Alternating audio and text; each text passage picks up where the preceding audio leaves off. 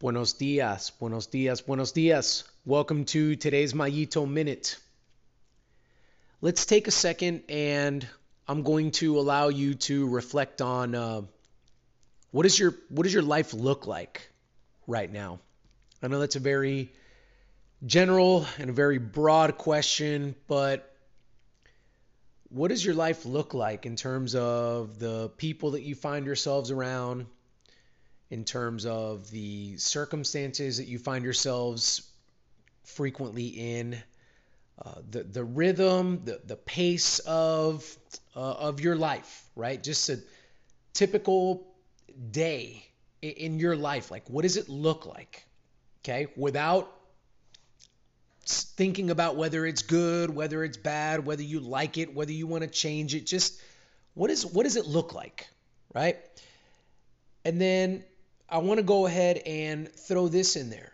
The the reason why your daily life, your daily existence looks the way that it does. Again, whether you think it's good, whether you think it's bad, whether you want to change it, whether you want it to stay the same, whatever. The reason why it looks that way is because you are holding to certain beliefs about the things around you. Certain beliefs in terms of what do you how do you feel about people in general? How do you feel about males? How do you feel about females? How do you feel about the job that you currently have? How do you feel about your kids? How do you feel about, you know, the belief you have in terms of where this world is headed and, and, and the current state of our country? Like, I mean, I can go on and on and on, right? We've got certain beliefs that we are ascribing to, and there's no way that those beliefs that we hold to be true, right? A belief, you have to believe, you have to feel that it's true. And that's going to shape your life.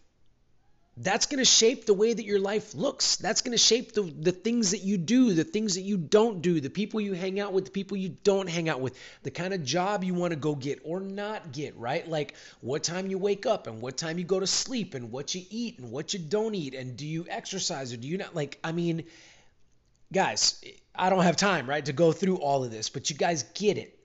When we look at our lives, your life, my life, everybody on this planet, we have certain beliefs that mold and shape that life that we're currently involved in, that we're currently living. Do you are you satisfied with it? Do you wish something was different? Do you want to change it? Well, then, you've got to do one thing. You have to change those beliefs. You have to question those beliefs. You have to come up with some good, thoughtful questions and say, is that a good belief I've got there? Do I want to keep on with this one? Or do I want to change it? in some way, you have to take that and spend some time with it.